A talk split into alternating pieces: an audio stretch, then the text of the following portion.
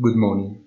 The big news on TikTok affair is that Microsoft is ready to take over the American activities of the Chinese social buster, but without yet an official comment from Beijing on the whole subject. China is continuing to keep extremely quiet, but the silence many times is more eloquent than torrents of words.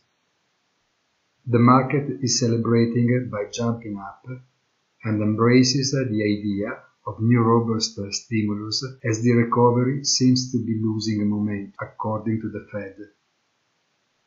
In other words, it seems that August has started with the same bias in reading positively any news, whatever it is, always either as an indication of the recovery from darkest dips of the year or a spur to have to increase the tax monetary dosing to get out of the quicksand.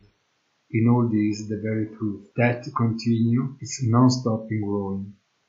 But as a common saying, desperate times call for drastic measures. Have a nice day and please visit our site easy-finance.it.